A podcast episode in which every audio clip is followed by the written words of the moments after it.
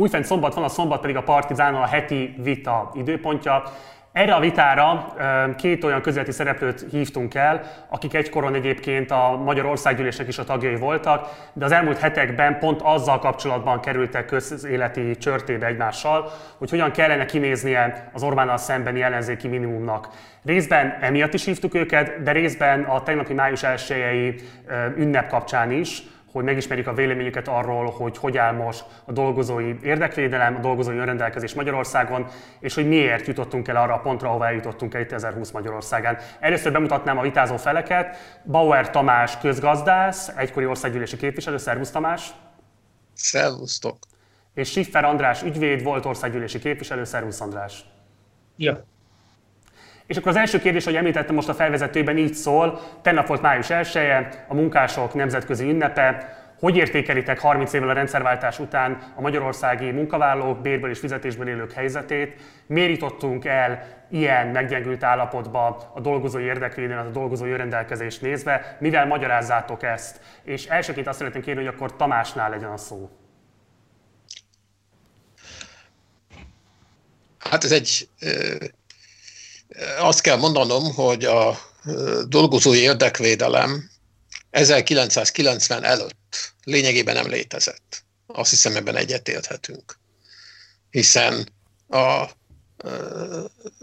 1945 előtt abszolút nem, és 1990 előtt pedig a szakszervezetek az állampárt közvetlen irányítása alatt álltak. Gáspár elvtárs a politikai bizottság tagja volt, ez így volt valamennyi egykori szocialista országban, tehát érdekvédelem nem volt. 1990 után létrejött, átmenetileg megerősödtek a szakszervezetek is, és a kormányok pedig tudomásul vették az érdekegyeztetés tényét, jelentőségét. Ez lényegében 1990-ig, 2010-ig nem változott, voltak benne hullámzások, de lényegében nem változott. A, Orbán rendszer pedig kifejezetten törekedett ennek a felszámolására.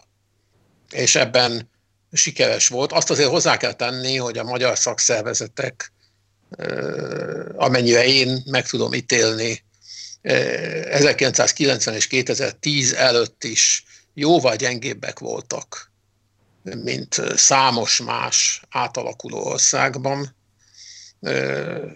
Lengyelországtól Bulgáriáig voltak erősebb szakszervezetek, mint a magyarok. Magyarországon a szervezettség is elég alacsony volt, és a szakszervezetek is gyengék voltak. De hát nyilván a mostani helyzet az a az Orbán kormány kifejezett törekvésére gyengébb, mint 1990 óta bármikor. Köszönöm szépen, András. Én visszamennék azért az időben, tehát nyugodtan a 20. század első felére. Először is én abban azért a Tamás nagy tisztelettel kiigazítanám, hogy Magyarországon 1945 előtt is létezett már munkás érdekvédelem, munkavédelem, munkás jogvédelem az írott jogban, a horti rendszerben nem létezett. Elgondoltam. 1945-ben jöttek létre az első munkavédelmi szabályok például. De szakszervezet, szakszervezetekre épülő szociáldemokrata mozgalom Magyarországon létezett, hát gyakorlatilag Táncsics Mihálytól datálhatjuk. Viszont Igaz. ami nek hatása van a mára is sajnálatos módon, vagy a rendszerváltás pillanatára, hogy ha csak Hatos Pálnak a közelmúltban megjelent és nagy port felvert monográfiáját elolvassuk, akkor világossá válik, hogy 1945 előtt is hagyományosan Nyugat-Európában a munkásmozgalom, a szociáldemokrácia bázisát jelentő nagyipari szakképzett munkásság Magyarországon belül, vagy a Trianon előtti Magyarországon belül kiúzanítóan alacsony arányban volt jelen. Sokkal nagyobb hányadban voltak a szakképzetlen, nincstelen, zsellér tömegek Magyarországon, a Trianon előtti Magyarországon is, Trianonnal ráadásul fontos nagyipari központokat csatoltak le Magyarországon.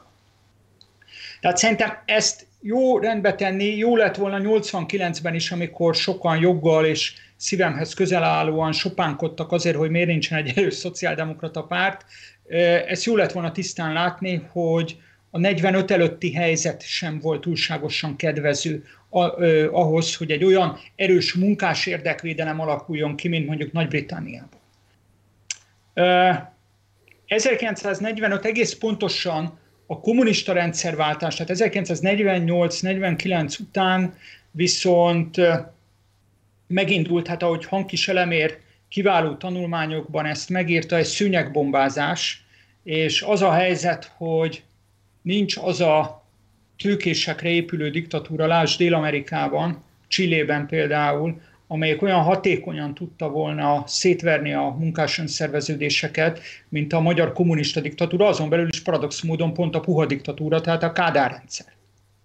E, ráadásul pontosan azért, mert a e, szakképzett nagyipari munkásságnak az társadalmon belüli aránya 45 előtt is csekély volt, a Rákos és főként a Kádár rendszernek a rövid időn belül végrehajtott nagyarányú iparosítása tömegével hozott a, nagyvár, a szocialista iparvárosokba olyan embereket, akiknek nem volt meg, miért lett volna meg az a munkás identitásuk, ami egyébként, még hogyha nem is diktatúra lett volna Magyarországon, szükséges elő, hogy, hogy úgy mondjam, kulturális előfeltétele annak, hogy egy erős munkásmozgalom, egy erős szakszervezeti mozgalom kialakuljon. Tehát azért ott, ahol ez megvolt, franciáknál, Skandináviában, Hollandiában vagy Nagy-Britániában, az egy több száz éves fejlődés volt. Hogy kialakult az a munkás öntudat. Létrejöttek azok a munkás otthonok és a többi, tehát az a kulturális infrastruktúra, amiből egy harcos szakszervezet mondjuk létre tud jönni. Ezt csak azért mondom, hogy amikor elérkezünk 1989-be, hiába van egy óriási gazdasági összeomlás, ami pont a szocialista iparvárosokat sújtja, nem csak, azzal, nem csak a Kádár rendszer szűnyegbombázásával kell szembenéznünk, hanem azzal is, hogy a szocialista nagyipari munkásságnak valójában nincsen munkás identitása abban az értelemben, ahogy a 20. század elejé angol munkásságnak mondjuk volt munkás identitása. Tehát mondom, ha a történeti gyökerekhez akarunk leásni, szerintem ezeket fontos lecövekelni, túl azon, hogy hát Tamással szemben én természetesen rettenetesen felelősnek tartom a rendszerváltó elitet, a rendszerváltó értelmiséget, és elsősorban a két liberális pártot, tehát az SZDSZ-t és az Orbán vezette már akkor Szecsöri János Fideszt, amelyek nagyon jól emlékszem, a 90-es választási kampányban főszerepet játszottak abban, hogy uszítottak minden ö, ö, ö, dolgozói jog, munkás önszerveződéssel szemben.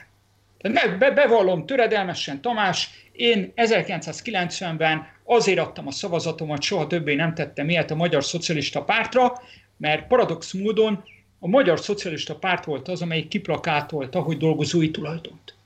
A liberális pártok uszítottak ez ellen, és hát az Antali MDF is meglehetősen sunyogott abban a kérdésben, hogy az új magyar demokráciában, a szociális piacgazdaságban, ahogy az Antali MDF programja szólt, milyen helye lehet a szakszervezeteknek, milyen helye lehet a sztrájkjognak, a munkás önszerveződéseknek, milyen helye lehet a dolgozói tulajdonnak. Jegyzem meg, ezzel kapcsolatban talán még Matolcsi Györgynek voltak egyébként a ellenzéki főáramban progresszív gondolatai, Összességében pedig én azt látom, hogy azért jutottunk ide, mert eleve egy ilyen állapotba érte Magyarországot a rendszerváltás, a neoliberális kánon és a munkásmozgalom elleni uszítás megkérdőjelezhetetlen volt a 90-es évek Magyarországán, és az emberek ebből a neoliberális konszenzusból 2008-ban globálisan, illetve Magyarországon is kiábrándultak. Tehát Orbán Viktor amikor meghirdeti a munkaalapú társadalmat 2010-ben, egy nagyon ügyes csavarral egyszerre tudja magát eltávolítani attól a rendszerváltó elittől, aminek ő főszereplője volt, és ugyanakkor pedig tulajdonképpen konzekvensen képviselni azt, amit ő maga 89-90-ben is képviselt, egy olyan szecsoriánus politikát, amelyik a jólét leszivárgását hirdeti, és alapvetően azt gondolja, hogy ha munka van, akkor minden van, és a munkajog az valójában csak gátja a gazdasági növekedésnek. Szeretném akkor most megadni Tamásnak a reagálásra a lehetőséget. Jó, hát töredelmesen bevallom, hogy erre a témára nem készültem, másra se nagyon, de erre végképp nem, ami a, természetesen az én hibám, mert nem néztem a naptára elég kitartóan. No, azért, ez azért probléma, mert ha erről akarunk beszélni, arra rá fog menni a 45 perc, de nem baj. Szóval mi az, amiben én mindazban egyetértek, amit arról elmondtál, hogy mit jelentett a 45 előtti magyar fejlődés mondjuk az angol, észak-európai, francia vagy akár német fejlődéshez képest. Ha már szakszervezetekről beszélünk, akkor Németország nyilván nem hagyható ki, ahol a, ugye a, tulajdonképpen a világ legerősebb szociáldemokrata pártja oh. volt mikor szakszervezeti bázissal. Másodszor azzal is egyetértek, amit arról mondasz, hogy a ö, szocialista ö, állampárt vagy pártállami rendszer valóban maga alá hajtotta a szakszervezeteket, és bizonyos értelemben szétverte. Egyetértek, erre utaltam is. Csak ezt ugye Gáspár elvtárs PB tagságával próbáltam szimbolizálni az 1990-es helyzettől kicsit más a véleményem. Egyrészt annyiban, hogy az, hogy a, az akkori liberális pártok uszítottak volna a munkás mozgalom ellen, ezt nem látom be. Ha megnézed egyébként a kék könyvet, abban szerintem még önigazgatás is volt, de most azt sem néztem át. Ugyanakkor a rendszerváltáskor volt egy nagyon súlyos helyzet. Nem csak nálunk, hanem az egész poszt-szovjet régióban. Egy nagyon súlyos gazdasági összeomlás, ezt a szót, ha emlékszem, jól emlékszem, mondtad is, és az abból való kilábalás lehetősége. És ha megnézzük, hogy abban az egész poszt régióban a kilábalási pályák hol voltak a legsikeresebbek, akkor azt kell látnunk, hogy ott voltak a legsikeresebbek, ahol az elején, rögtön az induláskor, vagy valamikor később egy nagyon határozott liberális gazdaságpolitika és stabilizációs gazdaságpolitika érvényesült. Ez vonatkozik mindenek előtt Lengyelországra, a balti országokra, nagyjából Csehszlovákiára, és valamivel később Szlovákiára. Ez a kilábalás sokkal kevésbé volt eredményes ott, ahol ez a stabilizációs gazdaságpolitika a, mindjárt az induláskor nagyon következetlenül érvényesült, átgondolatlanul és következetlenül, mint Magyarországon, Romániában, nem is beszélve a posztjugoszláv országokról. Tudnilik, a, hogy mondjam, a történelem hozta, hogy ezeknek az országoknak a gazdasági teljesítőképessége tulajdonképpen az egyik évről a másikra kivétel nélkül mindenütt súlyosan visszaesett.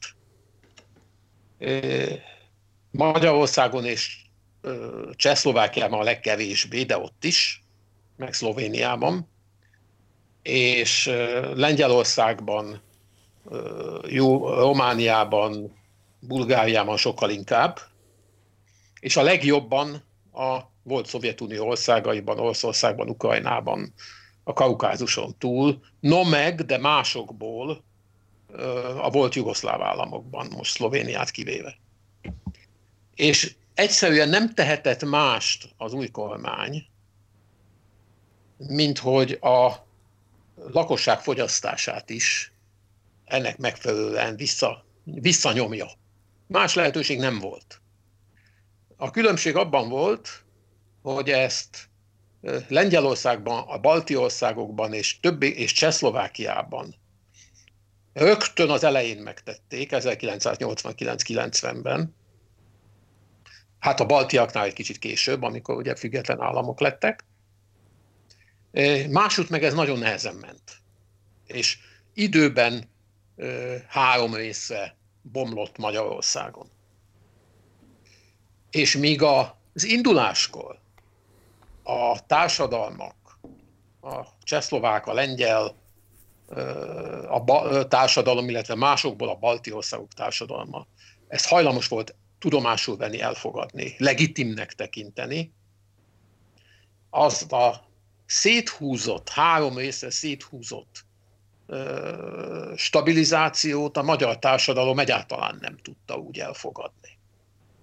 És ebből fakadt Magyarországon egy olyan bugdácsolás igazából 20 éven keresztül, 1990-től 2010-ig, amivel szemben például Lengyelországban egy folyamatos gazdasági növekedés és életszínvonal növekedés állt ugyanebben a 20 évben.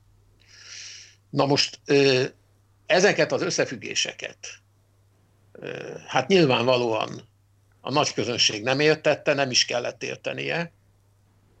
A mindenkori kormánypártok valahogy ezeket a gazdasági követelményeket érvényesíteni kényszerültek, hiszen abban akkor nem volt vita.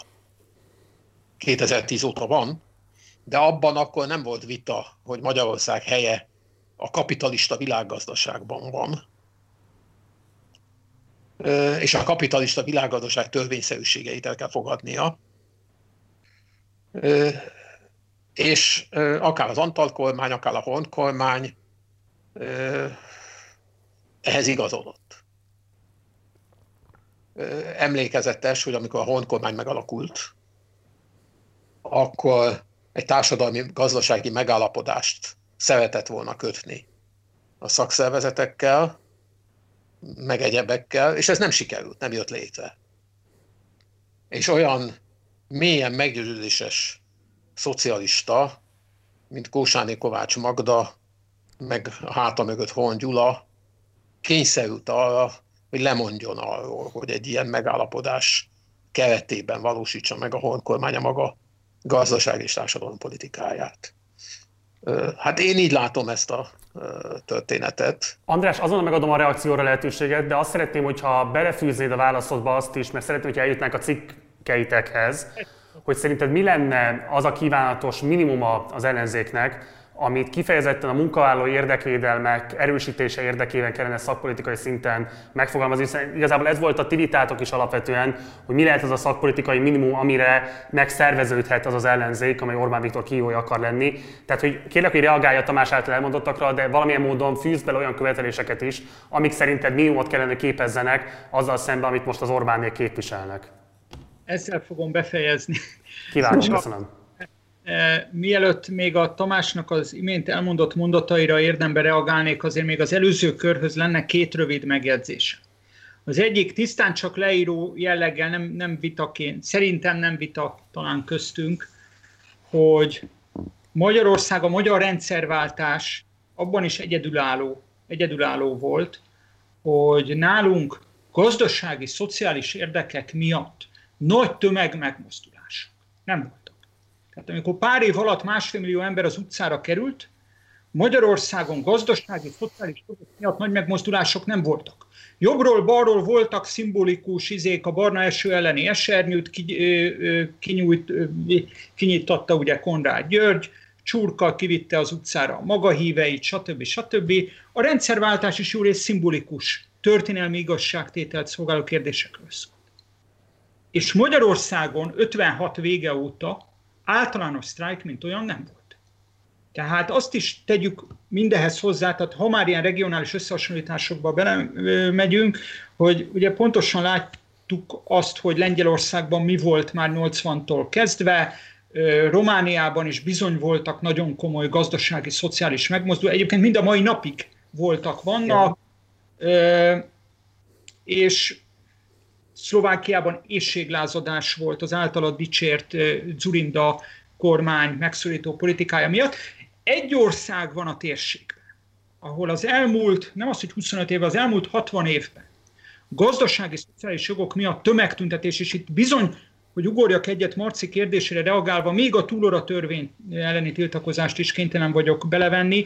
Nagy tömegtüntetés, tehát súlyos százezres, milliós tömegeket megmozdító tömegtüntetés, főként általános sztrájk nem volt.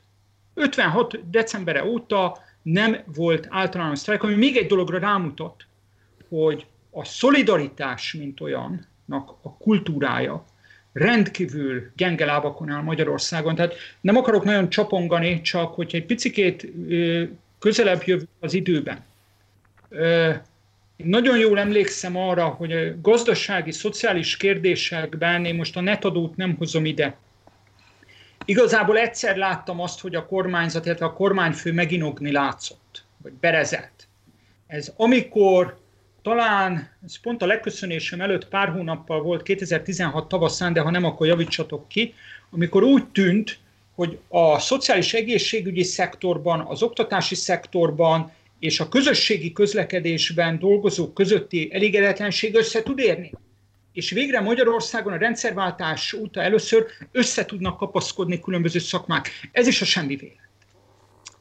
A másik kis megjegyzésem azért annyi lenne, hogy megütötte a fülemet, de nem ütöttem le akkor a labdát, bocsánat, hogy Tamásnak mintha lett volna ilyen félmondata, ha félreértettem, akkor elnézést, hogy a rendszerváltás idején voltak erős szakszervezetek. Nem igaz? Nem, nem, nem, nem, nem.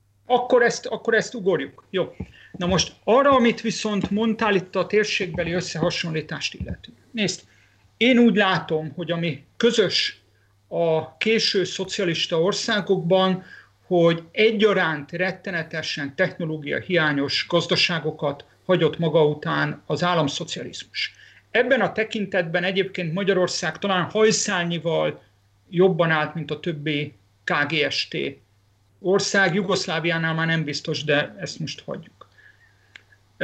Én egykori pártársadat, Tölgyesi Péter tudom idézni, aki ugye itt a hegymenet kötetben pár évvel ezelőtt ugye azt írta, hogy ami az előnyünk volt a 80-as években, az lett utána a hátrányunk. Hát ez több szempontból is igaz.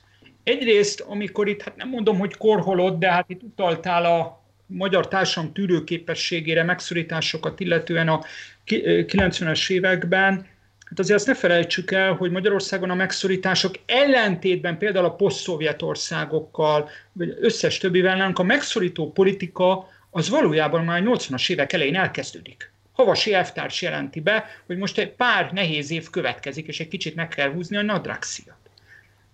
És még egy dolgot tegyünk hozzá, hogy amiért ezeket az intézkedéseket a magyar emberek már 80-as években megszorításnak érzik, az egyenesen következett abból, hogy Kádár János legitimációja folyamatos életszínvonal emelésen nyugodott, amit egy idő után viszont csak az adósság spirálnak a felpörgetésével tudott fenntartani és amikor már nem ment az életszínvonal állandó növelése, akkor jöttek a különböző megszorító bejelentések. Tehát mi az Uminu, tehát amikor a Balcerovics tervet bejelentik Lengyelországba és a többi, mi nálunk a megszorító politika már van, Békesi, Megyesi, meg a többiek alatt. A másik megjegyzés, hogy Egyrészt a maga az adó, államadóság csapda természetesen nagy mértékben gúzsba kötötte az országot, ha úgy tetszik, alapvető módon veszélyeztette Magyarország szuverenitását, akkor is, amikor a szovjet csapatok idéglenesen, mármint az idéglenesen itt állomásozó szovjet csapatok eltávoztak. De azért azt is tegyük hozzá, hogy az összes többi általad, ha úgy tetszik, példaként emlegetett ország, azért sok egyéb tekintetben más csinált. Tehát a balti államok ugyan liberális gazdaságpolitikát követtek a függetlenség, tehát a Szovjetunió összeomlását követően, viszont a jóléti szektorokban, a balti országokban nem működött fűnyíró elven egy olyan megszorítás, ami Magyarországon működött folyamatosan 90-től kezdve. Egy. Kettő. Lengyelország. Balcerovics terv ide vagy oda, Lengyelország, hát nálam szerintem sokkal jobban tudod, a világgazdasági krach évében, 2009-ben nem a térségben, az egész unióban egyedülálló módon tudott növekedést felmutatni. Ez egyetlen ország volt. És ennek az az oka, hogy túl azon, hogy egy robosztusabb ország, mint Magyarország, vagy mint a balti államok szerencsétlenek, ehhez képest hiába volt ott egy liberális sokterápia, Lengyelország nagyon vigyázott arra, hogy egy erős nemzeti kis- és középvállalkozói szektor kiépüljön, amelyik nem teszi olyan kitették kiszolgáltatottá Lengyelországot. Ugyanez igaz a Klauszi politikára Csehországban, Csehszlovákiában és a szlovén-horvát átalakulásra is. Tehát Magyarországon ez a bizonyos politika lehet, hogy az embereknek a tűrőképessége kisebb volt, persze, mert már nálunk ez elkezdődik, legalábbis most nem a közgazdaságtudomány szerint, az emberek érzete szerint ez már elindul a 80-as évek elején. A másik, hogy nálunk egyáltalán nem volt prioritás az, hogy legyen egy erős hazai, köz, én utalom ezt a középosztály kifejezést, KKV-szektor, másrészt pedig, amiben nekünk komparatív előnyünk volt, termelőkapacitásban a KGST-n belül, azt is sikerül lerombolni, mert a 90-es évek kormányai nyakló nélkül adták el külföldre azokat a termelő kapacitásokat, amiket nem csak a Klaus kormány, de az egyébként nevezetten liberális, Drnovsek féle szlovén kormányzat, vagy éppen a Tudman féle horvát vezetés legalább ideig óráig megtartott nemzeti kézben, és ma ezek a megtartott, komparatív előnyel rendelkező egykori szocialista vállalatok a volt Jugoszláviában, a volt Csehszlovákiában ma az európai piacra tudnak termelni. Tehát én magyarul a gazdaság filozófiai, tehát ennél, hogy most megszorítás, nem megszorítás, fontosabbnak tartom azt, hogy maga a gazdaság szerkezete hogyan alakult, és ebben a magyar helyzet, tehát a külföldi tőkének való ilyen mértékű kiszolgáltatottság egyedülálló az egész térségben egy. Kettő, hogy megszorító politika ide vagy oda, pont a baltiak jeleskedtek abban, hogy az oktatásra, egészségügyre fordított kiadásokat nem vágták meg nyakló nélkül. Mire szereted? Ja, a vitánkra, igen, minimum. Tehát azért itt megint csak, hogy ha már itt a 90-es évek ugye előjött, a, az a bizonyos ö, ö, MT, amit én csak kizsákmányolás törvénykönyvének hívtam a parlamenti vitában, ez a 2012 évi egyes törvény, az a 92-es munkatörvénykönyvét, a 92 22-es törvényt váltotta fel. Ez a 92-es MT, amit ugyan az Antal kormány hozott, de filozófiájában sem a Horn kormány, egyébként az Orbán kormány se, meg az azt követő Balib kormányok valójában nem nyúltak hozzá. De már ez a 92-es munkajogi kódex is meglehetősen laza, a munkáltatók részéről nagyon könnyen kijátszható volt ezt most kicsit cinikus módon elnézést úgy is tudom mondani, hogy azért én ügyvédként többször voltam, ahogy mondjam, a botnak a másik végén. Szerintem a, abban az, és hát ebben volt a cikkben, tehát ott a HVG-n is azt gondolom, hogy egy implicit vita köztünk, csak terjedelmi korlátok, ugye nyilván mind a kettőnk előtt voltak, hogy markáns alternatívát fölmutatni a ner szemben nem lehet, illetve nem érdemes akkor, hogyha nincs, el, nincs elkötele, nincsen az ellenzékben, a kihívó erőben elkötelezettség abban, hogy egy teljesen új munkatörv filozófiájában is más, nem csak a 12-es, hanem a 92-es munkatörvénykönyvtől is eltérő munkatörvénykönyvet fog rövid idővel a kormányváltás után alkotni. Ráadásul egy olyan szerencsés szabályozási területen vagyunk, nem akarok ötleteket adni a kormánynak, amelyik eh, nincsen kétharmados körben. András, azt kérem, hogy egy-két ismérét mondd meg ennek a munkatörvénykönyvének, ami kívánatos, csak azért, hogy a Tamás tudjon rá reagálni, egyetérte vele vagy sem, de nem rész specifikus kérdésekről beszélünk, hanem tényleg ilyen általános elvekről. Szerinted mik azok az elvek, kettőt-hármat említs meg, amit szinte priorizálni kellene egy ilyen új kormánynak a NER után? Hát egyrészt a felmondásnál, rendes felmondásnál a munka, munkavállalók helyzetét, legalább a 92-es szintre feljavítani, de én azzal se voltam kibékülve. Tehát a, a rendes felmondásnak a lehetőségét azt elbillenteni a munkavállalók irányába, azon kívül a szakszervezetek mozgásterét, a szakszervezeti aktivisták számára fizetett időt korrigálni kellene, illetve egyáltalán a, a szervezkedési lehetőségnél például a helységbiztosítással kapcsolatos szabályokat visszaépíteni, és így tovább.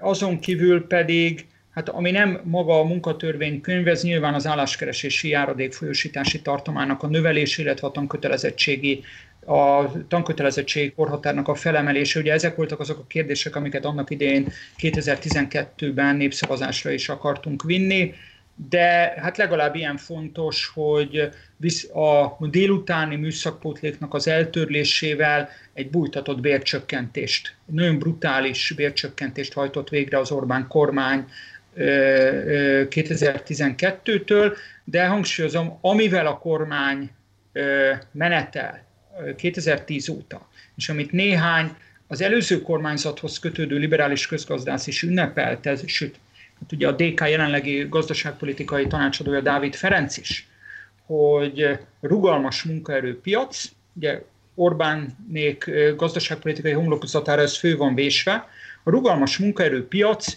szerencsésebb országokban azt jelenti, hogy 30-40, de még 50 éves korban is az állam segíti a szakma váltást. Ezért rugalmas a munkaerőpiac mondjuk Hollandiában.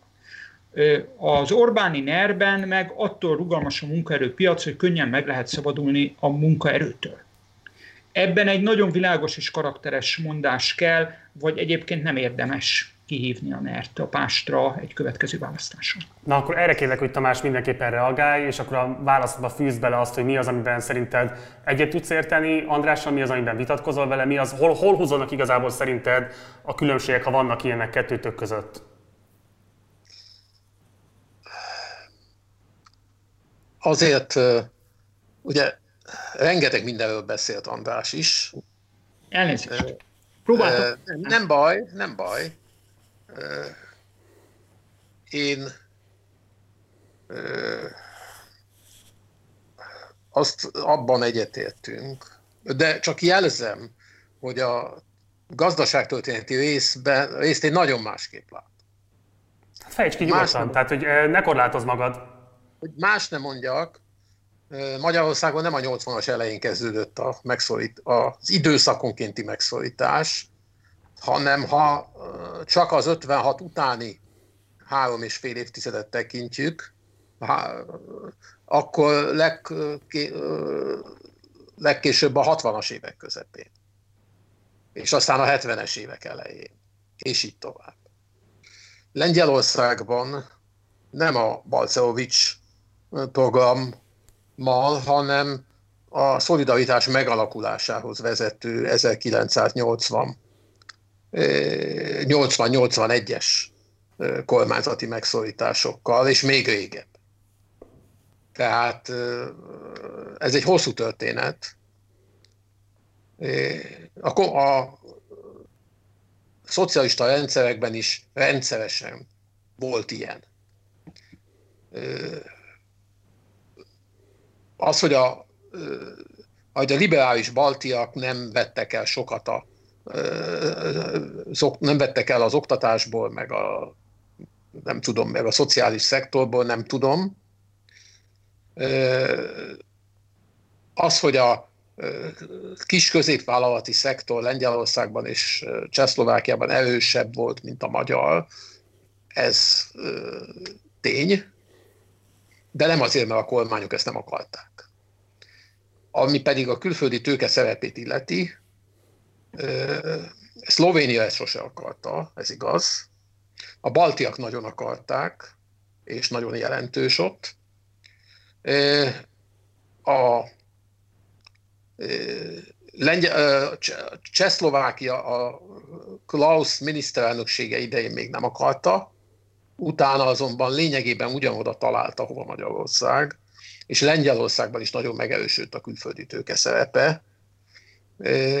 Úgyhogy ebben a kérdésben a visegrádi ország között nem volt lényeges különbség. De tegyük ezt félre, nem ez a fő kérdés. Ami a Marcinak azt a kérdését illeti, amit ő úgy fogalmazott meg, hogy mi, legyen, mi az az ellenzéki minimum, én ezt Szerintem ilyennek nem kell. Egyszerűen nem kell. olyan talka a mai magyar ellenzék, hogy öncsalás ellenzéki minimumról beszél. Ami a munka törvénykönyvét illeti. Én azt abban értek egyet, feltétlenül, abban a két kérdésben, amit ugyan az András ezzel összefüggésben említett, de nem munkatörvénykönyve kérdés, nevezetesen a munkanélküli ellátásnak az időtartama és mértéke, illetve a, a, a, na, a tankötelezettség kérdése. Hát ebben tudjuk, hogy a e, szocialisták és liberálisok, mondanám így, a szocialisták és liberálisok között, akik ma a magyar politikában jelen vannak, hát a parlamentben nincsenek liberálisok, de akik a magyar politikában jelen vannak, egyetértenek, hogy a munkanélküli ellátást kilenc hónapra vissza kellene emelni, ezt nagyjából mondják is, és abban is, hogy abban meg teljes az egyetértés, a tankötelezettséget vissza kell emelni. Hogy a jobbik erről mit gondol, azt nem tudom. Ők sem. Tessék? Ők sem. Ők sem tudják, ebben egyetértünk. Illetve azt is mondanám, hogy a Jobbikban ma is van egy régi Jobbikos társaság, és van néhány új ember, akik tényleg azt a nevezzük úgy, hogy modern, konzervatív, jobboldali gondolkodást képviselik, ami egyébként a magyar politikában nagyon korlátozottan élhető tette. De a, az, hogy a munkatörvénykönyvében én azzal, hogy nagyjából a 92-es munkatörvénykönyvhöz kéne visszatérni, ezzel könnyen egyet tudok érteni. De azt gondolom, hogy a, ami az természetesnek tartom, hogy egy demokratikus szocialista párt, egy demokratikus konzervatív párt, amilyen Magyarországon nincs, az MDF volt nagyjából valamikor 90 és 94 vagy 96 között és egy demokratikus liberális párt ezekben a dolgokban civilizált országban nem szokott egyetérteni. És ha ilyen irányok jelen lennének az Orbán rendszer ellenzékében, akkor nem volna magától értetődő, hogy ebben közös álláspontra kell jutniuk.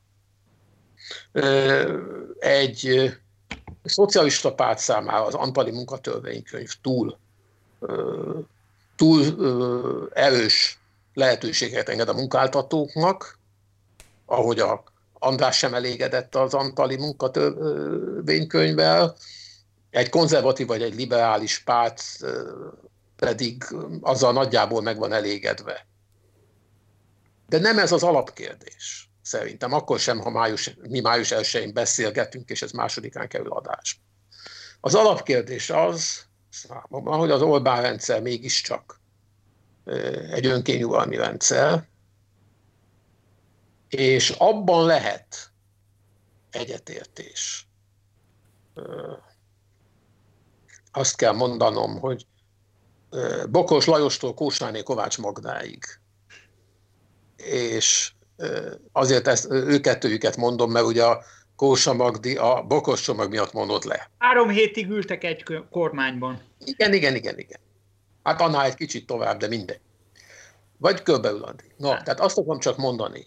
De mind a ketten a szocialista pártól kapták a miniszteri megbízásukat. És egyetértés lehet,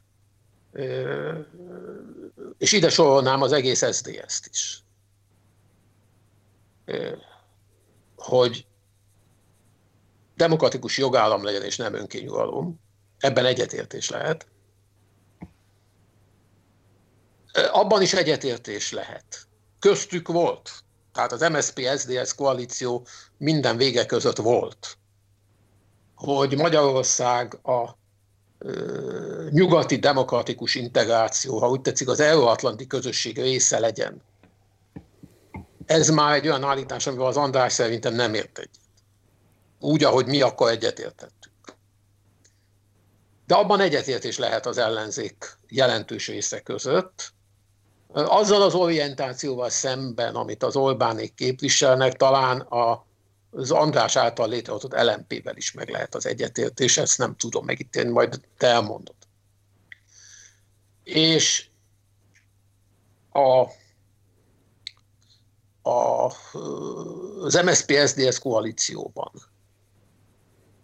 Mindenképpen egyetértés volt abban, amivel már a 2010-es LNP-vel nem volt egyetértés, hogy a, eh, ahhoz a második világháború előtti eh, revizionista irredent a nacionalizmushoz, magyar szupremáciához, amelyik tagadja a második világháború utáni európai normarendszert, ahhoz nincs visszatérés. Ahhoz Magyarország nem szabad visszatérnie, Orbánék pedig visszatértek hozzá. Tehát valahol itt lehet egy viszonylag széles konszenzus, amiben én a jobbikot semmiképp sem érteném bele. Legalábbis azt a jobbikot, amelyek, amelyet korábban megismertünk, és a mai meg nem tudjuk, hogy mi, de nem szabadult meg ettől. Azt is mondanám, hogy párt magát nemzeti néppártként apostrofálja, ez azt jelenti, hogy magát, mint nemzetit különbözteti meg azoktól, akiket nem tart nemzetinek. És ez ugyanaz, mint amit, a, amit Kövér László a legdurvább formában ebben ezen a héten kifejtett. Tehát azt gondolom, hogy ebben a nacionalizmus kérdésben és irredentizmus kérdésben van egy nagyon súlyos konfliktus az Orbán rendszer és az ellenzékének egy része között. A, az euróatlanti integrációhoz való kapcsolódásban van egy nagyon súlyos konfliktus az Orbán rendszer és a mai ellenzékének egy nagyobb része, de nem az egésze között. Hát, mi az, amiben teljes... Azért nehéz arról beszélni, hogy mi az, amiben teljes konszenzus van. Azt már elfogadom, ellen... nincsen, és nem is kell egyébként. Én viszont azzal tudnék menni, hogy akkor itt kössünk át esetleg a határon túli magyarok szavazati jogához. Befejezem már is a mondatot. Kérlek. Ellenzékben nagyon könnyű szolidáris jóléti követeléseket fölállítani, amelyekben a mai magyar parlamenti ellenzék pártjai nagyon közel kerülnek egymáshoz sokszor. Abban a pillanatban, amint kormányozni kell, ezek nagyon kevés maradnak. Tehát azt sem gondolom, hogy jóléti kérdésekben az Orbánékkal szemben olyan nagyon közös platformon lehet a mai ellenzék, azok a mai követelések, amiket megfogalmaznak, azoknak jelentős része irreális és felelőtlen az én szememben. Jó, csak azt írtam, hogy csak befejezek egy mondatot. De akkor bocsánat, tényleg hadd megadom a lehetőséget, András, reagálhatsz rá, csak szeretném, hogyha behoznánk a cikkeiteket is. Ugye itt a határon magyarok szavazati joga kapcsán az Tamás azt írta, hogyha egy közjogi megoldás elvileg sem helyes és elsőfő társadalmi támogatottsága sincs, akkor abban az esetben sem indokolt azt fenntartani, ha egyszer már bevezették. Ez ugye arra utal, hogy nálad is, illetve elvtársaidnál is visszatérő érvelés az, hogy szerzett jogot nem veszünk el. És éppen ezért ez az a kérdésem, hogy, hogy amikor te válaszoltál a Tamásnak, akkor igazából ugyanerre hivatkoztál, viszont elviekben akár megengedő állásponton voltál azzal kapcsolatban, hogy egyébként valóban helyese azoknak a határon túli magyaroknak adni szavazati jogot, akik egyébként életvitelszerűen nem tartózkodnak Magyarország területén. Van-e itt elvi azonosság egyébként kettőtök között a határon túli magyarok szavazati jogát illetően, vagy van elvi különbség is? Hogyan látod ezt a kérdést? Jó, fogok Marci erre válaszolni, csak hát itt annyi minden feljött. Nem is, fog, nem is fogok kimerítően reagálni mindenre, amit a Tamás mondott, sőt, igyekszem nem elveszni a részletekben, hanem a lényegre fókuszálni. Még az előző, és aztán ígérem, hogy befejezem ezt a gazdaságtörténeti szállat, amiben nyilván a Tomás azért jobb nálam, de csak hogy érthető legyen a, a, egy, egy példa, hogy miben kárhoztatom én a 90 utáni gazdaságpolitikákat. 90 nyarán, tehát éppen megalakul az első rendszer, az Antal kormány. Beterjeszti az Antal kormány a maga első privatizációs törvényét, ami a kiskereskedelmi és vendéglátóipari, hát most kicsit fennkölten üzletláncok, tehát a... Igen. Igen, emlékszel. Bár te se voltál parlamenti képviselő akkor. Voltam. Igen. Előterjesztője, ugye Orbán Viktor 2006-os miniszterelnök jelöltje, és ma az ellenzék köz, szakértő sztárja, Bot Péter Ákos. Igen. Na most itt két irányba ágazhattak volna el az álláspontok. Egy Václav Klaus, akit igazán nem lehet baloldalisággal vádolni, de könnyen lehet, hogy jó néhány más kelet-európai vezető vélhetően azt az utat választja, vagy választotta volna, hogy például a kocsmákat, vasútállomási restiket próbáljuk meg földarabolni, és kis tulajdonhoz juttatni az embereket. Ehhez képest a Bot Péter Ákos féle, hogy hívták, előprivatizációs törvény, vagy mi volt annak a... Előprivatizációnak hívták, igen. Az gyakorlatilag bontatlanul a láncot kezdte el értékesíteni, aminek nyilvánvalóan az az eredménye, hogy egy alapvetően tőkehiányos gazdaságban nem nagyon van hazai vállalkozó, aki ezt meg, nem csak, hogy meg tudja venni, hanem utána működtetni tudja. Most itt próbálok utalni arra a filozófiai vitára, különbségre, ami nem egyszerűen liberális, konzervatív vagy bal-jobb, hanem egész egyszerűen, hogy mondjam, szám, számra mélységesen elítélendővé teszi az egész magyar rendszerváltó elitet, szemben akár a csehszlovák, lengyel vagy, vagy más rendszerváltó kormányokkal. Tehát Na most, ami a cikkünket, meg a minimumot illeti. Szóval én most itt nem is szeretnék, ugye kénytelen leszek nemzetpolitikánál belemenni, de tényleg nem nagyon szeretnék itt ö, agyon szakpolitikázni mindent, és ö, ö, a lényegre koncentrálnék. Előzetesen azt azért szeretném tisztázni, hogy mi az én pozícióm ebben. Én nem tudom, hogy a Tamás mennyiben beszél a DK nevében, vagy nem, én ezt már nem is nagyon követem. Én biztos, hogy nem beszélek egyetlen párt nevében sem, mert nem is vagyok tagja jelenleg egyetlen pártnak sem. Ráadásul én nekem azon kívül, hogy állampolgárként el fogok menni szavazni, különösebb kötődésem a 22-es választáshoz nincsen. Tehát én ezt a cikkben is írtam, az, hogy ott ezen az OEG koalíción belül hogyan alkudoznak a különböző felek, ez engem közvetlenül biztos, hogy nem érint. És nem is érdekel, megmondom őszintén. Az egész ez is vagyok ennyire tudatlan, hogy most éppen ki hol, melyik szektorban ül, mert megmondom őszintén, ezeket nem is mindig követem ma már, hál' Istennek hosszú évek óta ezeket a pártpolitikai villongásokat és átüléseket, lemondásokat, mi egyébként.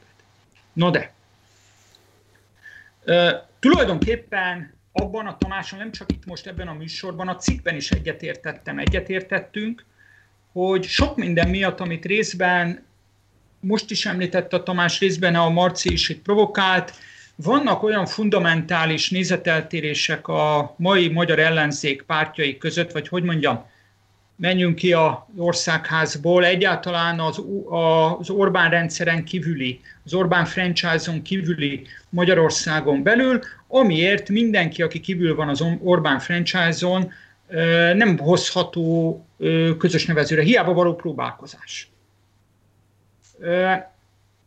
Ez így van.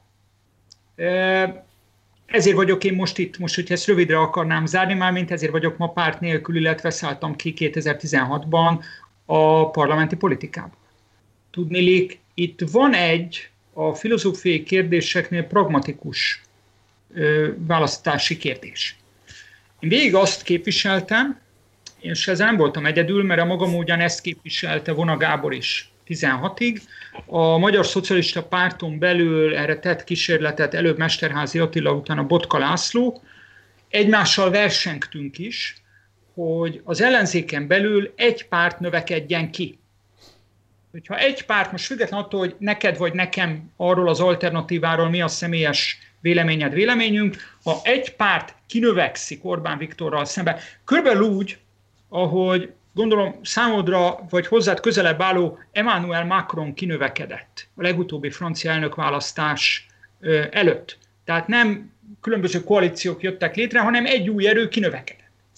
Ha kinövekedési stratégia van, az mondjuk az én számomra, amíg aktív politikus voltam, nem pusztán azzal járt, hogy akkor nem kell mindenféle nemtelen alkukba belemenni olyanokkal, akik szöges ellentétesen, tehát szögesen ellentétesen látjuk a világot, mint mondjuk a Tamás, hanem azt is jelenti, hogy utána lehet kormányozni. Ehhez képest az a kinövekedési stratégia, amit én jónak és helyesnek tartottam, és képviseltem, és ma is jónak és helyesnek tartok, és amit foltokban Mesterházi, illetve Botka, illetve Vonagából is 18-at megelőzően próbált képviselni, ez elbukott. Ezért nem ülök bent a ringben. Ugyanakkor azt látni kell, amit a, és mondom, ebben szerintem nem nagyon volt, legalábbis a cikkek alapján nem, nem nagyon volt közöttünk nézeteltérés, hogy miután nem a kinövekedési stratégiát választották a pártok, illetve nem a pártok, hanem a választók, ezért ugyan Orbánt egy, ugyan le lehet győzni, de kizárólag akkor lehet legyőzni, hogyha Orbán maga alól rúgja ki a semmit. Erre most egyébként megvan, nem akarok most elkanyarodni itt a jelenlegi válságkezelésre, de erre van reális esély.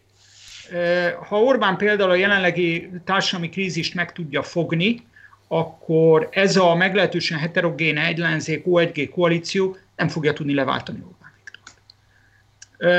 De ennél van egy nagyobb probléma.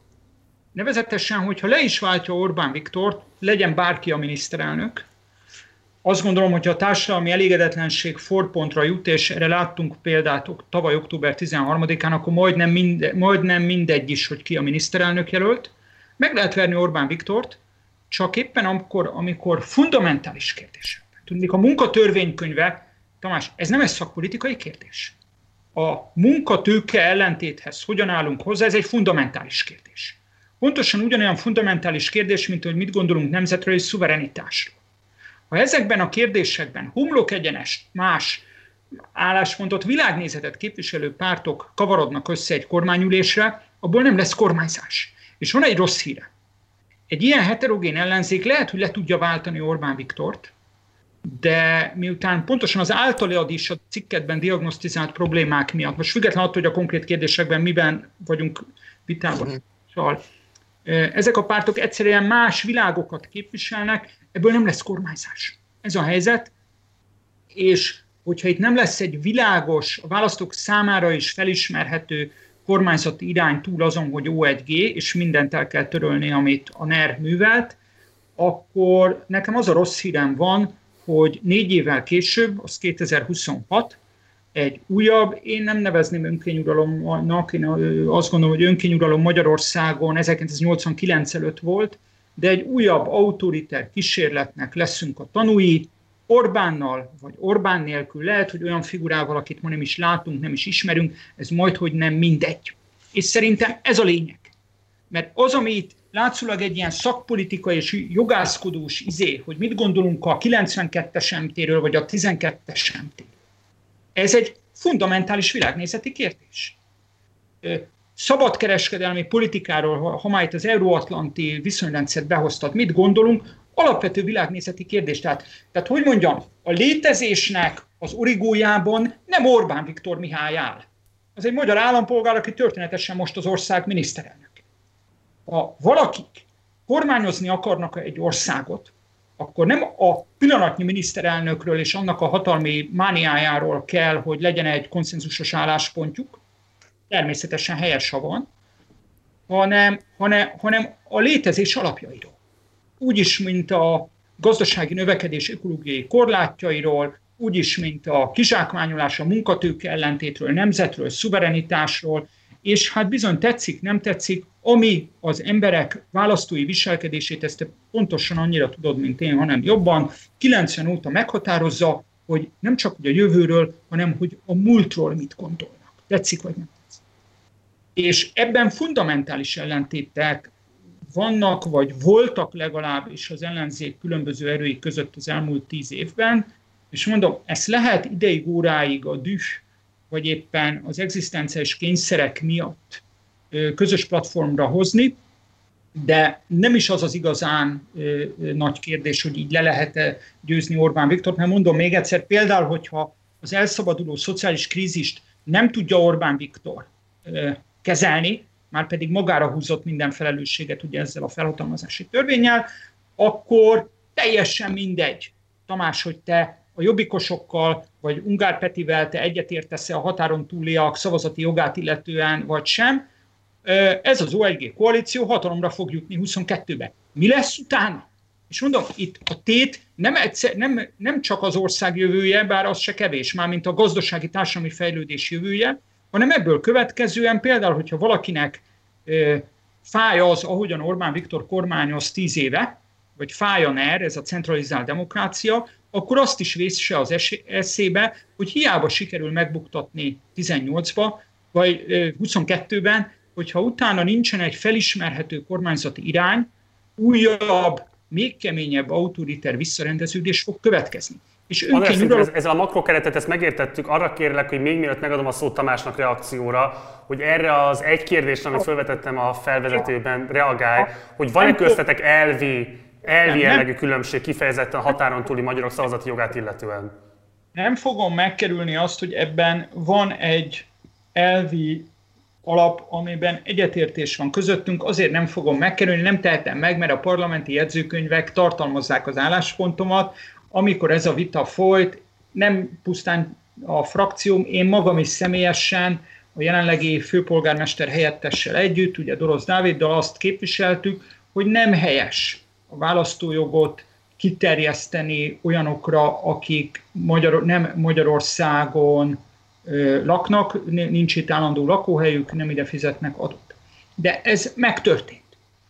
És én azt gondolom, és itt kicsit elmozdulok a magam jogászi, vagy liberális jogállamvédő jogászi mi voltától, azt gondolom, hogy ezek a jogi konstrukciók, ezek nem önmagukban léteznek nem függetlenek attól a történeti társadalmi környezettől, ahol, ahol létrejönnek. És miközben én elfben azzal a tétellel, amit Tamás vagy a DK képviselt, hát olyannyira egyetértettem, hogy én magam is ezt képviseltem a törvény vitájában, nem tudok attól függetlenedni, hogy erre az egész történetre nem került volna sor, hogyha Tamás pártelnöke akkor miniszterelnökként nem csinál egy magyar ellenes uszítást 2004. novemberében. Tehát, bocsánat, az, hogy a szociális irítségre rájátszani egy népszavazási kampányban annak érdekében, hogy az állam nem a választójogról volt akkor még szó, hanem az állampolgárság kiterjesztéséről, ez azt gondolom, hogy nem egyszerűen alávaló, hanem sok tekintetben aláaknázta az Orbánnal szembeálló bármilyen néven nevezett erők és pártok pozícióját, bali pártok pozícióját 2010 után. Ez a helyzet. És még egy, ennek van egy lelki dimenzió. Tehát a határon túreket nemzettársaink között sem volt feltétlenül konszenzus, még a kettős állampolgárság kiterjesztése tekintetében sem 2004-ben. Sőt, a történeti hűséghez hozzátartozik, hogy pontosan tudod, hogy maga Orbán Viktor, illetve a Fidesz nem csak, hogy nem képviselte az állam, választójogról szó se volt az állampolgárság kiterjesztésének ügyét 2002 előtt, amikor kormányon voltak, lásd az Orbán Asztáze paktum egész másról szólt, hanem amikor 2004-ben elindul ez az aláírás gyűjtés, a Fidesz nagyon későn áll bele. Ugye? Így van. És a határon túli magyarok között sem volt ebben konszenzus. Mi az, hogy? De így, nagyon is, nagyon se. De azok után, ami történt a kampányban gyalázat, és elsősorban az akkori miniszterelnök részéről. És a népszavazásnak az eredménye az nagyon súlyos lelki sérelmet okozott a határon túl rekedt nemzettársaink lelkében, szívében. Tehát egy ilyen eset után egyrészt én megszavaztam a kettős állampolgársági törvényt 2010. júniusában, majd ezek után, amiközben hasonló elvi alapon azt képviseltem, hogy a választójogot nem szabad így kiterjeszteni, Fidesz volt többségben, az lett, amit ők akartak, ezek után viszont én ugyanazt mondtam, amit ma Ungár Péter Károly is képvisel, hogy viszont az előzmények és a történelmi, ha úgy tetszik, a száz éves történelmi keretezés okán nem lehet visszavenni jogot a nemzettársainktól, akkor sem, hogyha a jog megadásával annak idején nem értettünk egyet. És akkor itt legyen most a vége, és akkor adjuk meg a Tamásnak a reakcióra a lehetőséget. Te nem csak a kettős állampolgárságról szóló törvényt szavaztad meg, 2010-ben, hanem az LMP frakcióból egyedül Így van. a Így van. Törvényt Így is. van. Nagyon helyes, büszke is vagyok rá, Tamás. Büszke vagyok rá. Jó. Én pedig, ha módom lett volna rá, mind a kettőt elutasítottam volna, és mindmáig elutasítom. Én ugyanis azt gondolom, hogy mindent meg kell tenni azért, hogy a szomszéd országokban élő, kisebbségben élő magyarok magyarként élhessenek abban az országban, ahol élnek. Mindent meg kell tenni azért, hogy magyar iskolarendszer legyen, magyar kultúra legyen, magyar nyelvhasználat legyen, magyar táblák legyenek az utakon és a vasútállomásokon, és így tovább. Körülbelül úgy, és a ritkán hivatkozott példát mondom, ahogy Finnországban a, a svéd egy második nyelv. A finnországi svéd kisebbség ö, létszámában is és számarányában is kisebb, mint a romániai magyar kisebbség. Ö, És ennek ellenére, mint tudjuk, ö, minden utcatábla, minden felirat, legalábbis a ö, svédek által is lakott városokban, például Helsinkiben, svéd nyelvű is, és iskolák, és így tovább, és így tovább, és így tovább. És ugye Déltiót szoktuk másik példának e, emlegetni. Ugyanakkor a közjogi kapcsolatot, amit az állampolgárság tartalmaz, és a választójog megkoronáz, azt elfogadhatatlannak tartom. Akkor, és nagyon alapos és nehéz kérdés az, hogy mit kell vele kezdeni, ha egyszer már bevezették, és csak ebből a szempontból tartom érdekesnek azt, hogy a szomszéd országban élő magyaroknak csak körülbelül a fele kérte az állampolgárságot, inkább kevesebb, mint a fele. Egy nagyon masszív magyar állami kampány dacára. És, és hogy a választójoggal egy elenyésző kisebbség él. Ugye a Péter, mármint Ungár Péter azt mondja, hogy ez nem, nem év, mondja ő, olyan értelemben év, hogy ragaszkodni kell a föntartásához. Olyan értelemben év. Emögött az az elvi év áll, hogy az a gyakorlat, hogy közjogi alapon kötjük a magyar államhoz őket. Ez ellentétes a nemzetközi demokratikus normákkal. Erre példák, várjál András, erre példák ugye Romániában, Szerbiában és Horvátországban vannak. Hasonlóképpen elfogadhatatlan, hasonlóképpen elfogadhatatlan motivumokkal. Ott az, a, az ugyanaz a nacionalizmus, az a szerb nacionalizmus készteti erre őket, amelyik Srebrenicáig vezetett. Németország. Németország ilyet nem csinál. Ez tévedés. Ez tévedés. Ez tévedés. Tehát ö, azt gondolom, szóval ezt én elutasítom. Ö, az egyik legfontosabb év számomra a DK tagságom mellett az, hogy a DK is elutasítja, egyedüli parlamenti pártként. Ez, na most, András, ez nem egy periférikus kérdés a magyar politikának. Itt arról van szó, hogy abból a ö, szituációból, amikor a magyar politikai osztály többsége a Szlo- Szlovákiát és Romániát ellenségnek tekinti. Ugyanúgy, mint ö, 90 évvel ezelőtt. Ö, ebből a helyzetből eljutni oda, ahol Németország és Franciaország a második világháború óta van, ez a magyar politikának számomra egy alapkérdése.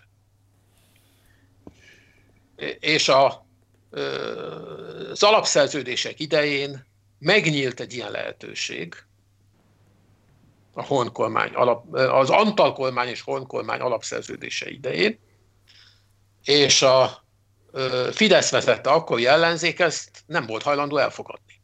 És eljutott a legdurvább nacionalizmushoz, ami ma Magyarországon állami politika. És számomra ez a nacionalizmus elfogadhatatlan. Ez leg, számomra hasonlóképpen fontos kérdés. Legalább hasonlóképpen, mint mondjuk a munkatörvénykönyv kérdése, amiben én egyetértek veled, hogy az is egy fontos kérdés, nagyon fontos kérdés. Azzal a különbséggel, hogy a munkatörvénykönyvéről, mint már ezt egyszer mondtam, szinte természetes, hogy szociáldemokraták, konzervatívok, liberálisok és zöldek más gondolnak. Tehát a különböző fajta demokraták más gondolnak. A nemzetek és államok közötti viszonyról azt az álláspontot, amit a Fidesz ma képvisel, azt Nyugat-Európában demokraták nem gondolják. Azt Milosevic típusú figurák gondolják a Balkánon, és ezért én ebben nagyon keményen föntartom a magam álláspontját. András, reagálj kérlek. Hát nézd, én... Tehát ahogy a, a, Tamás használja a nacionalizmust ilyen bunkós botként, ez, ez a 80-as évek propagandájában volt. Tehát én ezzel nem, nem, nem tudok mit kezdeni. Tehát ne, nem ez, igaz... a nyugat, ez a nyugat-európai köznyelv. A nacionalizmussal nem biztos, hogy ugyanazt értjük alatta. Tehát, tehát mondom, itt, itt a retorikával én, én nehezen tudok mit kezdeni. De kezdjük elő. Először is én azt kifejezetten üdvözlöm, hogyha Tamás mintaadónak tartja azt, ahogyan mondjuk Finország a svéd kisebbséggel bánik, tehát például az olandi területi autonómiát, ugye? Hát, mert ott Olandon van területi autonómia. Így van. De akkor De ezek... Te, a finország és svédek nagy többsége a szárazföldön él. Így van, így van. Nem akkor, akkor azt gondolom, hogy ott azért van egy minimum közöttünk, hogy ezek szerint te is hajlandó vagy aláírni a székelyföldi autonómia kezdeményezést ami most van finisben. Nem, nem, nem, nem, nem. Ez egy, egy nem. kezdeményezés, és hát ez pontosan arról szól, hogy az általad is mintaadónak tartott Dél-Tirolhoz, Olandhoz, stb. hasonlóan Székelyföldnek is legyen egy területi autonómia. Jó, ha már előtt a székelyezeti tanács kezdeményezés, akkor kérlek Tamás, hogy fejtsd ki a véleményet, hogy támogatod-e a székelyföldi autonómiáért indított aláírásgyűjtést, vagy sem, és akkor utána pedig András reagálhat rá.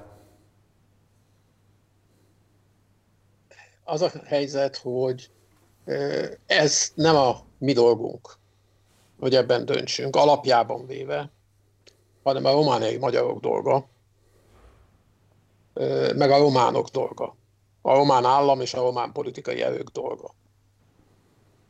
Én az előbb elsoroltam, hogy mi mindent tartok elérendőnek, követelendőnek, szorgalmazandónak a szomszéd országokban élő magyar kisebbségek esetében. Én úgy látom, és ezt az elmúlt hét eseményei is mutatják, hogy a területi autonómia követelése az ma nem tartozik abban a körbe, amihez a román többségi politikai életben partnereket lehet találni. És én úgy látom, hogy mind az egykori Domokos Mátyás, illetve Markó Béla által vezetett EMDS-nek, mint az egykori magyar, még egységes magyar koalíció pártjának az volt az alapvető stratégiája, hogy olyan célokra kell törekedni, amiben a szlovák politikai életben, illetve a román politikai életben lehet szövetségeseket találni. Most ha azt látjuk, én elolvastam ezt a Székely Nemzeti Tanács autonómia statútumot.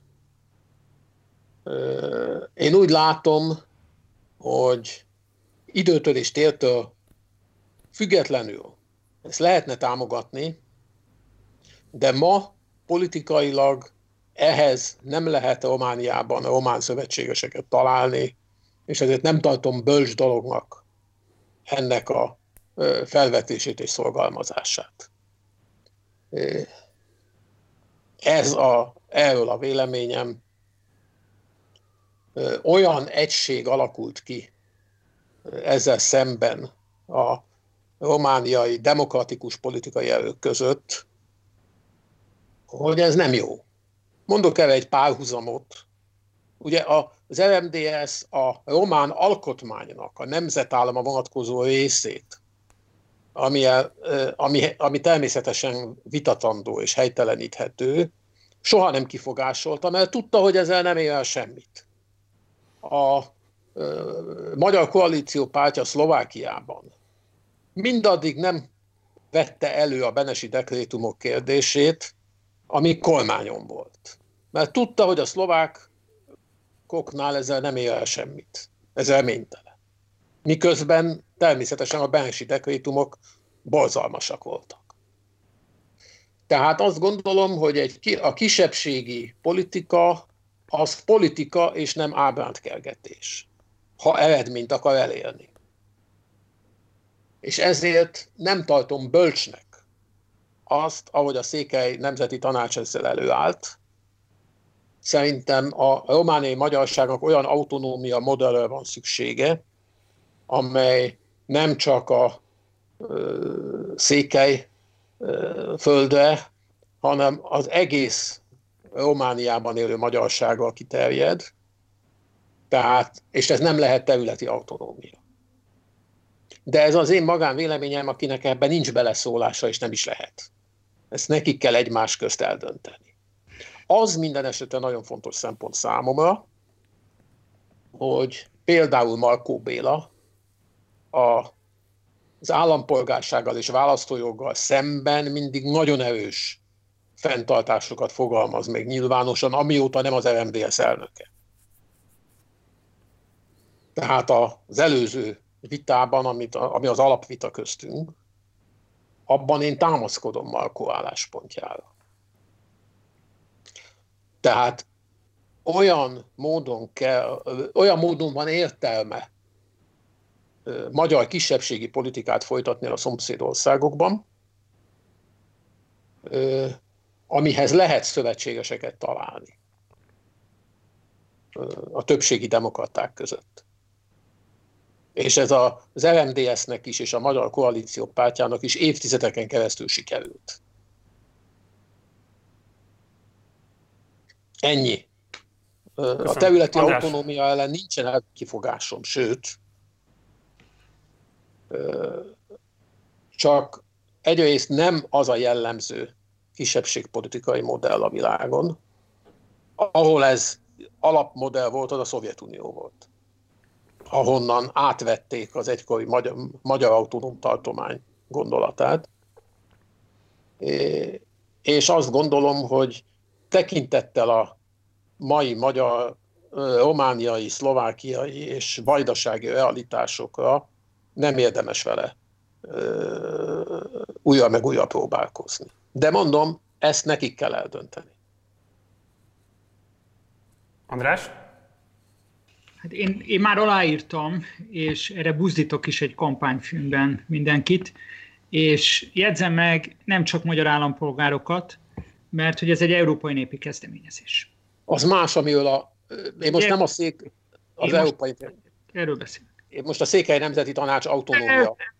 Jó, de összekapcsoljuk, mert ezt a Székely Nemzeti Tanács indított. A kérdésem erre van.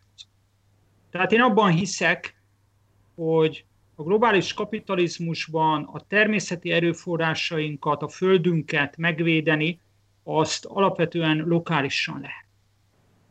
Akkor tudunk ellenállni az óriás vállalatok nyomásának, a profitészségnek, hogyha nagyon erős lokális közösségek szerveződnek meg szerte Európában. Ennek része az, hogy a kultúra megtartó őshonos kisebbségeknek legyen olyan önrendelkezési szabadságuk, ami hozzájárul ahhoz, hogy a megmaradásukat szolgáló kulturális, természeti erőforrásokat fejleszteni tudják. Konkrétan az európai fejlesztési pénzek felől a székelyföldiek maguk tudjanak rendelkezni. De mondom, ez európai népi kezdeményezés, ez nem pusztán Székelyföldről szól, ez valamennyi európai őshonos kisebbség önrendelkezési szabadságáról szól. Na most, eh, ahogy a Tamást hallgattam, folyamatosan az jutott eszembe, hogy voltak éppen az egész elmúlt 60 évnek a magyar politikáját belengte ez a nem érdemes. És szerintem itt van az ebelhontól. Mielőtt ebbe belemennék, még itt a filmszakadás, tehát még az előző eh, körben volt még egy olyan mondata a Tamásnak, hogy hát a jelenlegi politikai osztály ellenségének tekinti Romániát és Szlovákiát. Hát én ezt nagyon másként látom, mert egyrészt Orbánnak az egész európai geopolitikai stratégiája pontosan arról szól, hogy szövetséget akar képezni. És szerintem önmagában ez nem helytelen a félperiférián. A V4-nek a felpörgése és tényezővé válása az jó részt a magyar miniszterelnöknek a siker és ebben ő partnerrel állt az egyébként hát Bauer Tamás által is kárhoztatott nacionalizmussal azért illethető Ficóban, és valójában tőle ideológiailag nem nagyon távol lévő Matovicsban is vélhetően szövetségesre fog találni. Tehát egyrészt, ami a szlovák relációt illeti, hogy sok mindent lehet mondani, de hogy az Orbáni politika ellenséges lenne, ezt alig ha. A másik, Szóval, hogy ha már a nacionalizmus ilyen szitok szó, akkor nem tudom, hogy mit lehet mondani a demokraták által annyira hypolt Klaus Johannis román államfő hungarofóbiájára. Hát az, az egyenesen rasszizmus. Tehát az, amit ő megengedett magának, az azt gondolom, hogy ha már te annyiszor használtad, hogy ez Európában elfogadhatatlan, hát ez Európában elfogadhatatlan. Tehát ami, amit Klaus Johannis elkövetett magyar gyűlöletből az elmúlt napokban, ez példátlan az európai demokrácia. Na most ehhez képest a magyar kormányzatnak, azt gondolom nem biztos, hogy helytelenül, de a magyar kormányzatnak a reakciója az eléggé, eléggé visszafogott. És megint csak arra tudok gondolni, hogy azért, mert Orbán sakjátszmájában nem pusztán nacionalizmusról, szóval szerintem ezt eléggé sematikusan vázolt bizonyos tekintetben számít elsősorban a szlovákokra, és, és valamennyire a románokra is. Tehát egyértelműen leírni azzal a magyar politikát, a 2010 utáni magyar külpolitikát, hogy ilyen etnocentrikus, nacionalista, irredenta, meg én nem tudom még milyen jelzőket használtál, ez egyszerűen tévedés. Ez tévedés. Ha ez így lenne, ha nem lenne V4, és főként nem szúrná Berlinnek és Brüsszelnek a szemét a V4. Ez az egy. A másik, amit szeretnék rögzíteni, tehát ami nekem a fő problémám volt végig, ahogy hallgattam a Tamást, ez a, ez a nem értemes. Tehát ha, ha azt kutatjuk, hogy belföldön, tehát a magyar belpolitikában a választások megnyerésénél, ha úgy tetszik, Orbán a nacionalizmusával, a nemzeti identitás összetartozásnak a hangsúlyozásával választ ki a megfelelő fogalmat, miért tud ilyen hallatlanul sikeres lenni, akkor Tamás benne van a ti elmúlt évtizedekben folyamatosan szajkózott nem érdemes. Jelszavatok. Tehát gyakorlatilag én ezzel egyébként az 56 előtti rendszert nem is annyira vádolnám furcsa mód, a Kádár rendszertől kezdve beleértve 90-től a változó kormányokat. Magyarországnak a regionális és európai pozíciója folyamatosan a, a meghunyászkodásról, a követő jellegről szólt. Igen, igen, ezt kéne, de most nem érdemes. Erről szólt a Kádár rendszernek is a nemzetpolitikája. Szürös Mátyás, akit egyébként az ellenzéki oldalon nagyon sokan szeretnek gúnyolni, Posgai Imréhez hasonlóan azért különbözött össze, de elsősorban szűrös a Kádári centrummal, mert Szűrös nagyon helyesen nem érdekelte az, hogy, hogy mit érdemes, mit nem. Igenis, ő volt az első politikus, aki felemlítette KB titkárként a Ceausescu féle falurokkolást. Akkor is az volt a Fehérházú pártközpontban, hogy jó-jó, ez tényleg disznóság, Kádár teátrálisan nem volt hajlandó találkozni ugye 77 után Ceausescu-val, de nem érdemes felemlegetni. És a 90 utáni magyar politikát is ez a nem érdemes jellemezte, jegyzem meg nem csak nemzetpolitikában, lásd az alapszerződések ügyét, hanem, hanem az egész uniós csatlakozást itt. Olyan meghunyászkodó, a saját érdekeit sútba dobó tárgyalási stratégiát egyetlen ország sem vitt az uniós csatlakozásnál, mint Magyarország. És jegyzem meg, ezért nagyobb mértékben nem is a megyesi kormánya felelős, hanem az első Orbán kormány. Tehát a magyar érdekeket abszolút eláruló agrárfejezetet jó részt az első Orbán tárgyal, kormány tárgyalta végig. Tehát azt szeretném csak mondani neked, Tamás, hogy ez a nem érdemes olyan szinten lengte be a magyar politikát gyakorlatilag 56 és 2010 között, hogy akkor, amikor alapvetően a 90 után kialakult politikai paradigmának a legitimitása megrendült 2008-ban, akkor az embereknek ebből a nem érdemesből, és ebből a követő jellegből is, jellegből is elegük lett legalábbis annyira, hogy elfogadják Orbánnak ezt a krakélerkedését, sokszor valóban meglehetősen, hogy mondjam, tapló közlekedését a különböző külpolitikai csatornákban, és vevők arra, hogy végre egy olyan politika van Magyarországon, ami az identitást fontosnak tartja. Mert ha valami a Kádár rendszert és a követő húsz évet összefűzte, hogy az identitás, mint olyan, az nem fontos, nem lényeges. Mondom, paradox módon ebben volt más a Kádár rendszer a Rákosi rendszerhez képest, mert ott, ott perverz módon valamiféle identitást próbáltak építeni.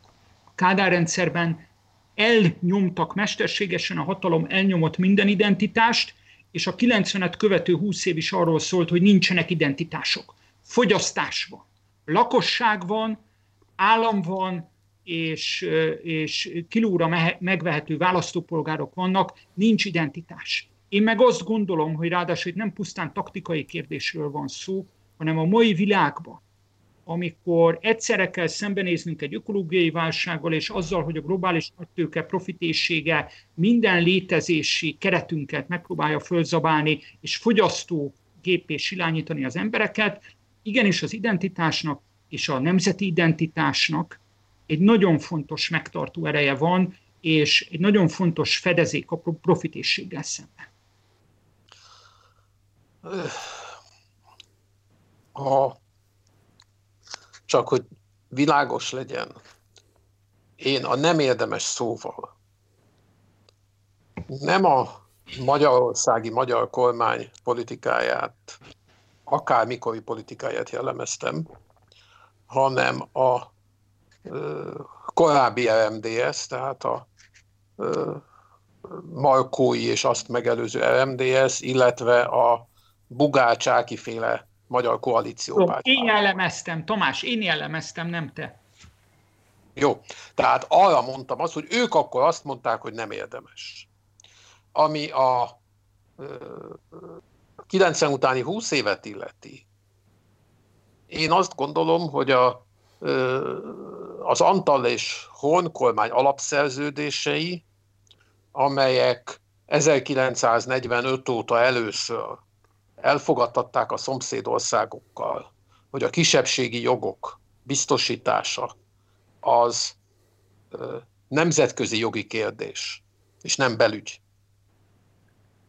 Én ezt nem tartom kevésnek, hanem nagyon jelentős eredménynek tartom. Az Orbán kormány az ökölvázás politikáját folytatja ebben a kérdésben. A, az Antal és Horn kormány eredményeket tudott elérni, és ezek az eredmények nagyobbak lettek volna, ha a honkormány ellenzéke nem utasította volna el ezeket az alapszerződéseket, és ezért az alapszerződések tartalmát mind a későbbi kormányok, mind a romániai szlovákiai magyar pártok sokkal inkább ki tudták volna használni. De mivel Orbán Viktornak akkor az volt az érdeke, hogy nemzetárulásként kezelje ezeket az alapszerződéseket, amelyekben magyar, a magyar fél semmi más nem adott, mint az, hogy megerősítette a határok elismerését, és rengeteget kapott a kisebbségi jogok nemzetközi jogi elismerésével. Ha Orbánnak akkor nem ez lett volna az érdeke, akkor ezekből az alapszerződésekből a következő két évtizedben sokkal többet ki lehetett volna hozni, mint amennyit így lehetett. Na most én a, de van itt persze még egy alapvita, amit az utolsó mondatod is érintett. Én a profit érdeket nem negatívumként fogom föl, te pedig igen. Igen. Én a kapitalizmust híve vagyok, te pedig a kapitalizmus elutasítója vagy. Hiszen a, bocsánat, a profit érdek, ez a kapitalizmus alapvető mozgató ereje, nem? De. A, én a híve vagyok a kapitalizmusnak, nem azt mondom, hogy szeretem, adottságnak tekintem, és híve is vagyok. Tamás, most egy kicsit is... tönts le a kamerát, mert most már nem... Igen, így, köszönöm. E, és, és híve vagyok a globalizációnak. Örülök a globalizációnak. Te pedig, ugye, ahogy egyszer engem kiigazítottál egy vitában, nem globalizáció ellenes vagy, csak globalizáció kritikus, ugye így mondtad. Lehet más a világ. Igen. Persze. A globalizáció előre vitte az elmúlt 50 évben a világot. A globalizációnak a kelet-európai vagy közép-kelet-európai volt szocialista országok haszonélvezői és nem áldozatai.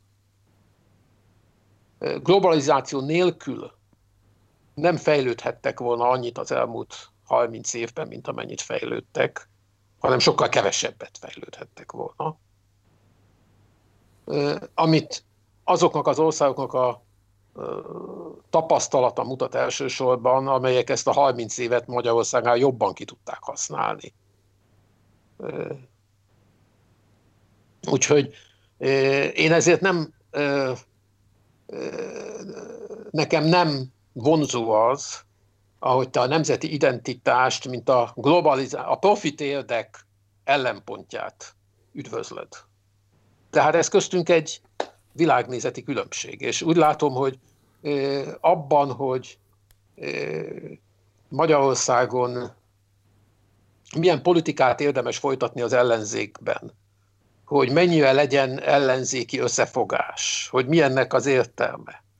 Ebben, mint a HVG Huban is kiderült, nagyon közel állunk egymáshoz. Abban, hogy milyennek képzeljük a jövőben a világot, és mi a kívánatos világ, és mi a nem kívánatos világ, ebben meg távol állunk egymástól, mert, te, mert én egy én úgy szoktam, én magamat baloldali liberálisként definiálom. Hát ha, ha, ha téged kéne definiálnom, akkor meg jobboldali zöldnek definiálnálak. Jézus Isten, szerintem meg én vagyok baloldali, csak szuverenista, Tamás. Jó, elfogadom, elfogadom ezt a definíciót is tulajdonképpen, csak idétlenkedtem egy kicsit ezzel a jobboldali zölddel, olyan értelemben nem, hogy az, amit te szuverenistának nevezel, az a zöld mozgalomban, amit én, amennyi azt én ismerem, az, az nincs jelen. Tévedésben vagy. Mert pont Lehet. Európában az általad példaként emlegetett letteknél, litvánoknál a zöldek kormányra is jutott, miniszterelnököt is, államelnököt is adtak. A lett és a litván zöldek az ottani gazdaszövetséggel egy, te biztos, hogy nacionalistának neveznéd őket, na. Abba a pozícióban vannak. A zöld mozgalomnak Németország, NSZK-ban is annak idején volt egy ö, alapvetően közösségelvű kommunitárius áramlata, és a magyar zöld mozgalom már, mint a rendszerváltás előtti gyökereiben, hogyha mondjuk György Lajosra vagy Karácsony Gáborra utalok, akkor, akkor az alapvetően nem 68-as.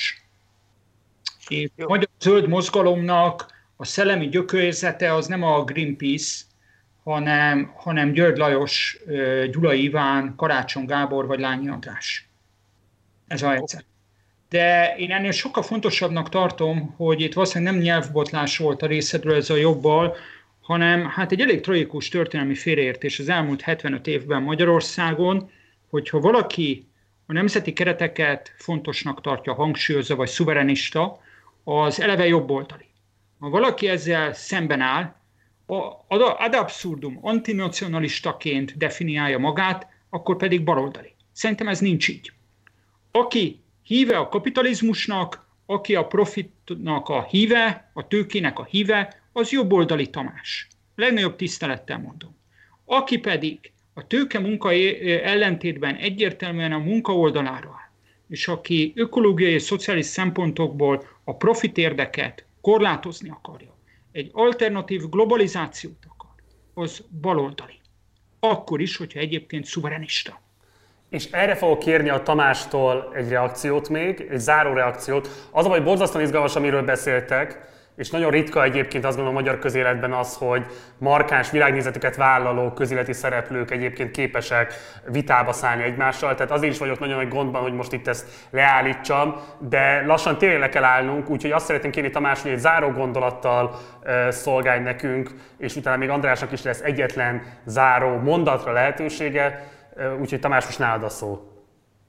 Jó, én a jobboldali zöldet visszavonom, szívesen.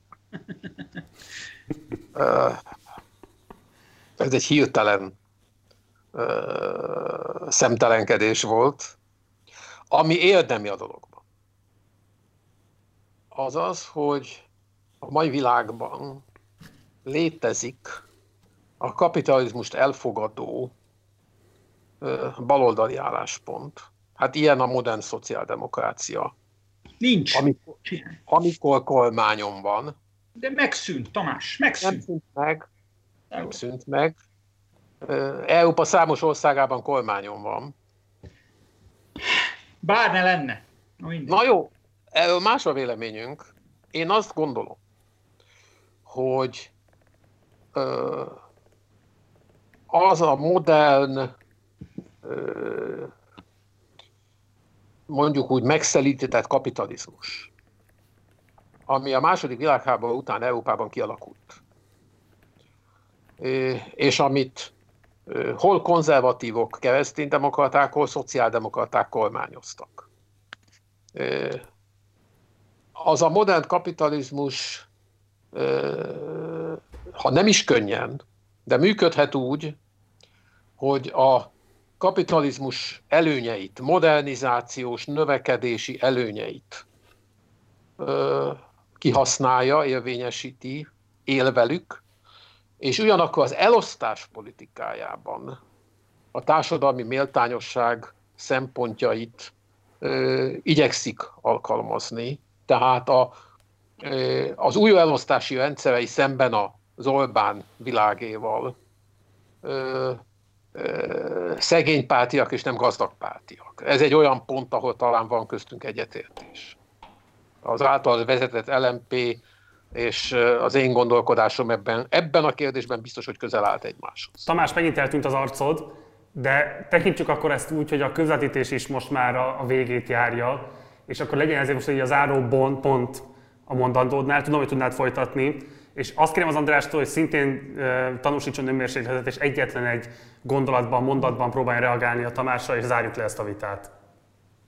Egyetlen egy mondat tényleg, és nem is a mostani gondolatára a Tamásnak, hanem még egy egyel korábbira. Tehát én azért azt árnyalnám, hogy a kelet-közép-európai térség... Elnyalnám? Ár, árnyalnám. Árnyalnám.